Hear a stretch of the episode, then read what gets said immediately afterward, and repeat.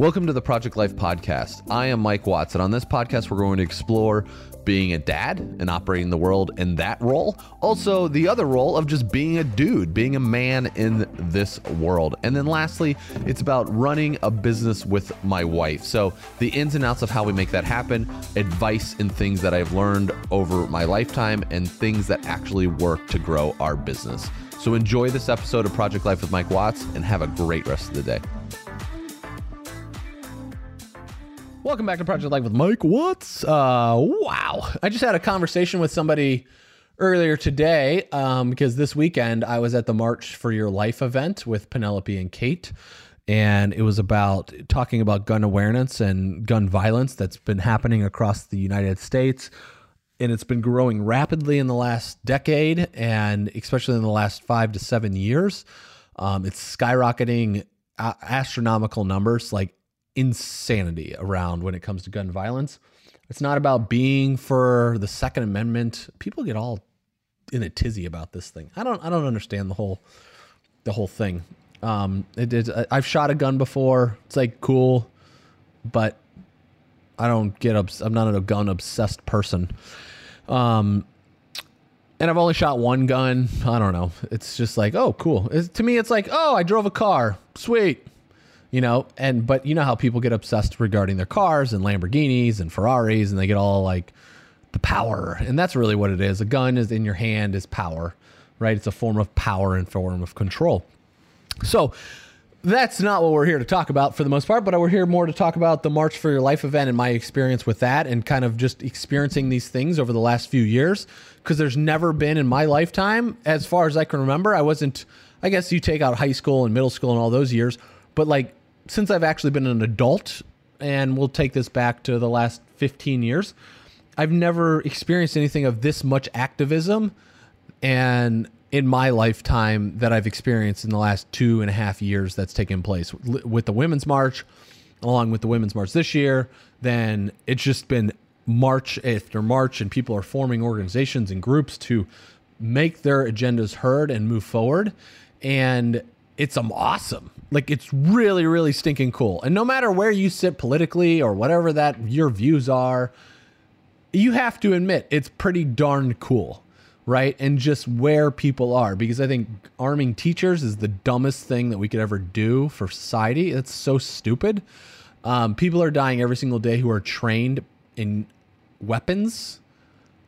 Um, hello. The guy they did a whole movie called the american sniper about the guy that's had more kills in war than anyone else. He was american sniper died by a gun from another military officer at a gun range. Okay? So just some perspective on this conversation and situation. But the biggest thing i could say is like the conversation earlier today was which was pretty interesting. It was about what is the end result of all the marches? Like what do people what do they do? What happens from it?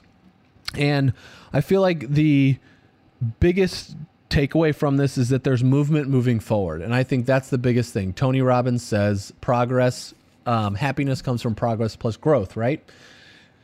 So when you think about what's going on, we're moving forward, we're progressing, there's growth that's taking place, people's minds are being opened up, people's minds are changing. Maybe people that have never voted before are going to come out and vote. I feel like there's a rude awakening that's taking place around the United States that there can be lives that are heard. We had the Black Black Lives Matter, um, which was a big march. That We had uh, the Women's March. We've had March for Your Life you know, over the course of the past two years, which was phenomenal. And I feel like one thing is that has to be known is that these these people that don't feel like they're heard very much are being they feel like they're able to give a voice. And you take like the the example of the Alabama Alabama senator dude that um, what was his name? Roy Moore. Oh, what a weird, creepy name. But Roy Moore, who abused children at a very young age and he still had the potential to be elected as governor was a governor senator of the state of alabama is super creepy and disturbing. Like it's just creepy and disturbing when you think about what people are standing up and supporting based off of certain beliefs that they have versus what other people, or they stick die hard to say, I'm a Republican or I'm a Democrat and this is the way I'm going to vote 100% of the time, where it's like, where's the morals in this situation? And I feel like that's where we're, we're seeing that's happening more and more and more now is the morals of people's life are coming into play and they're starting to realize, oh, I actually can make decisions that are smart instead of sticking to the whole old thing of like, I am a diehard Republican or I am a diehard Democrat and that's the way I'm going to vote. I mean, if you had, let's say Donald Trump was a Democrat, I would not be supporting him. You know, it's, and for me, it's not about whether you're a Democrat or Republican. It's about are you an asshole or are you a decent human being, right? And that's what it comes down to is like do you have decency for human beings moving forward in this? And that's what I look at these these marches are about. It's not about what side of the aisle you sit on or what that may be and all these thing about making America great again and all that stuff. I mean, to me, we have never reached greatness in the United States of America. We might have been the greatest country ever because of financial decisions that took place to make and don't get me wrong, like I have, I grew up in the United States, so I only have really one way that I'm skewed about it, right? Because I'm here, I had freedom about it. I'm also white male, so it's a much different scenario for versus like if you're a black woman or a black man growing up here, or you grew up in Indiana or Gary, Indiana versus Valparaiso, Indiana, which are two very close towns, but much different realities that are there. One was the murder capital of the world. One was considered the uh, higher or the uppity kind of city of our conference in sports of the high school, right? And I don't want to say that uppity might not be the right term for that, but it was like the what's the term I'm looking for? I don't know. People considered it more of the wealthy town of our conference is what they ended up saying. And I I don't like I think if you look at it, maybe it's true. I don't know. I've never looked at the statistics of what it is, but I know I never had to worry about food on my table or roof over my house, right? I was always taken care of that way. So it's starting to give people other perspective on what is actually happening in the United States. And that is the greatest thing the internet has been able to do here in the United States. And yes, the freedom, people moving here, people leaving their countries due to corruption that's happening all over the place. What we've done as the United States is not everything has been amazing, but there's been definitely, it's a good place to live, right? So it's, re- but also it's not been perfect. We have not taking care of situations that need to be taken care of. One thing could be dealing with our climate, the amount of pollution that we've caused. Uh, one th- and that we're still causing to this day. We might our numbers might go down, but a lot of our stuff that we're using comes from has a long way to travel to get here, which causes a lot of uh, pollution. Right, so the climate is an issue. Um, our financial outlook on the future of what's going to take place with Social Security and Medicare, Medicaid, with the health standpoint, our country spends more on healthcare than any other country, and we have very low healthy people. What we've done to the food system here is not 100% okay, right? And so the way we've tr- mistreated food, etc. So it, it's not about necessarily like what is the result of these marches right away. It's about the movement that's taking place moving forward. And I feel like that is the place one thing is for sure is that there's they say there's been a lot of division in the country. But what there has not been division about over the last two and a half years has been forward movement into this country with the Me Too movement, equal rights when it comes to women in the workplace, giving women um, the credibility where they deserve, proper treatment when it comes to women in a workplace or women in any industry whatsoever.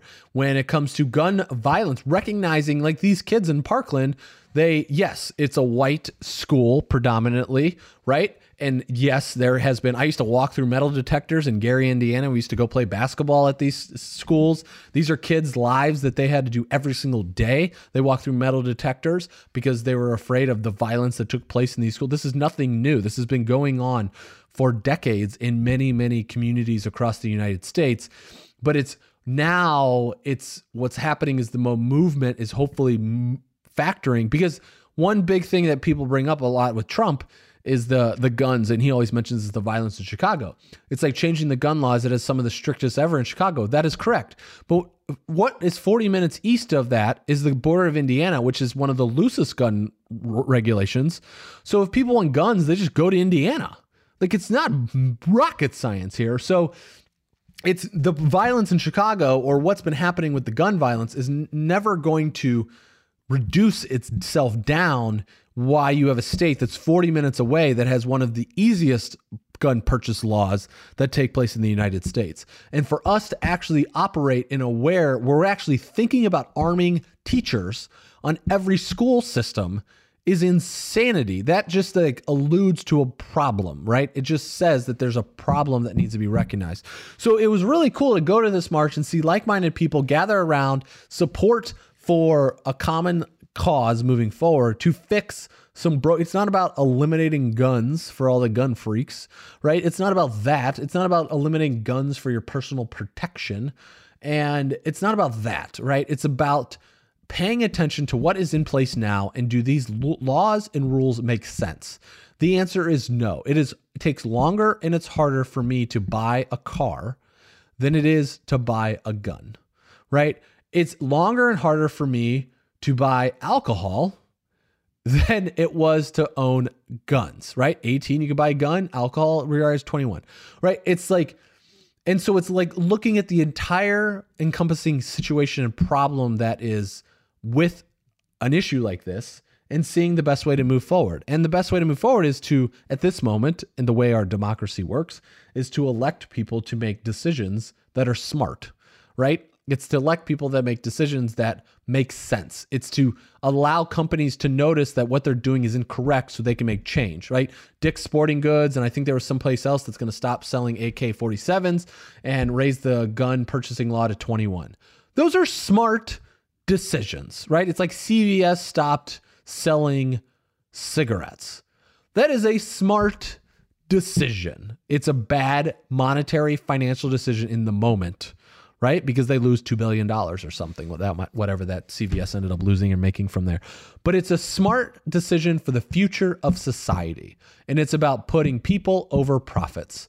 And it's a great way to think about moving in the future. So it's not necessarily about just one or two marches are going to change everything right away. But it has the momentum to be able to do that. And it's about keeping the momentum going that is really takes the cake and makes the changes for future generations. Because it's not about thinking about ourselves in the moment and in this present day.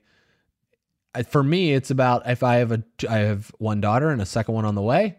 It's about looking at the humanity for them and I and the reality is like if we start putting guns in schools, there's just gonna be more homeschooled kids. There's gonna be more schools that start that will come up, so people won't send their kids to public schools. And that's going to screw everybody because taxes are going to be raised because less people are paying into the system, less people are sending their kids there. Taxes will go raised because teachers will be out of work. They'll be going to private universities or private colleges because there won't be guns on campus that actually take place there. And that's going to drive up the cost of tuition for everybody because people, that's how the system works. People, that's what actually takes place. So if that's the case that we're setting a, a situation up for that, we need to improve on that. Equal education for people. If we want equal education for people across the United States, we should offer that because there's many people that are not getting that.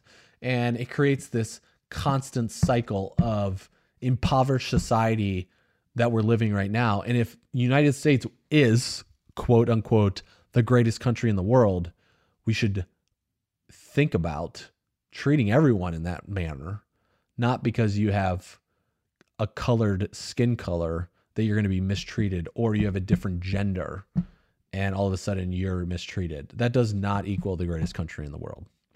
Have a great rest of the day. See you guys tomorrow. Cheers.